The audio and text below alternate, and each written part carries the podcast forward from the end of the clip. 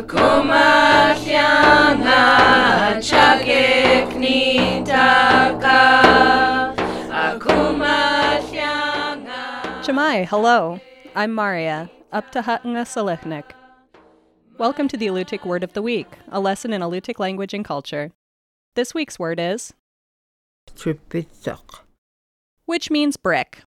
In a sentence, Tripita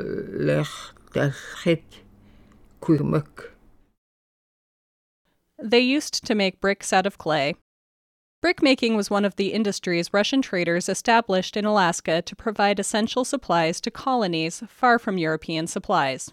Russian colonists used bricks to build stoves and ovens, and although some bricks were imported to Alaska, it was more economical to make these heavy building materials in Alaska. There were nine brick kilns in Russian America, including two in the Kodiak area, one on Long Island and another in Middle Bay. Here, thousands of bricks were made for both local use and shipment to places like Sitka. In the 1820s, Russian colonists and Alutiiq laborers produced about 30,000 bricks annually on Kodiak. They made the bricks from local clay and lime produced by burning shells. Unfortunately, the resulting bricks were of poor quality.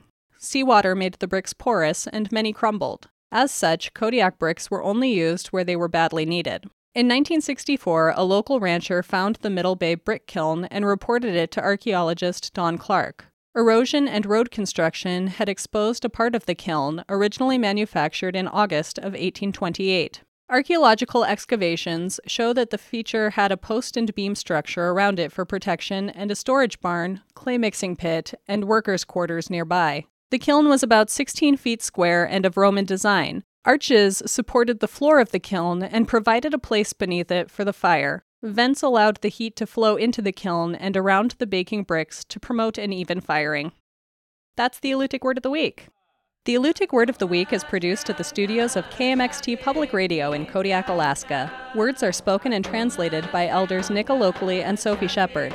Lessons are written by the Alutiiq Museum with assistance from Kodiak Island Alutiiq speakers, Alutiiq Language Club, the New Words Council, and with mentorship from Dr. April Laktonen Counceller. Lessons are published in the Kodiak Daily Mirror each Friday. Please contact the Alutiiq Museum for weekly distribution of lesson copies by visiting the museum's website at alutiiqmuseum.org and find our podcast on the iTunes Store. And if you would like to learn more about the Alutiiq language, visit alutiiqlanguage.org.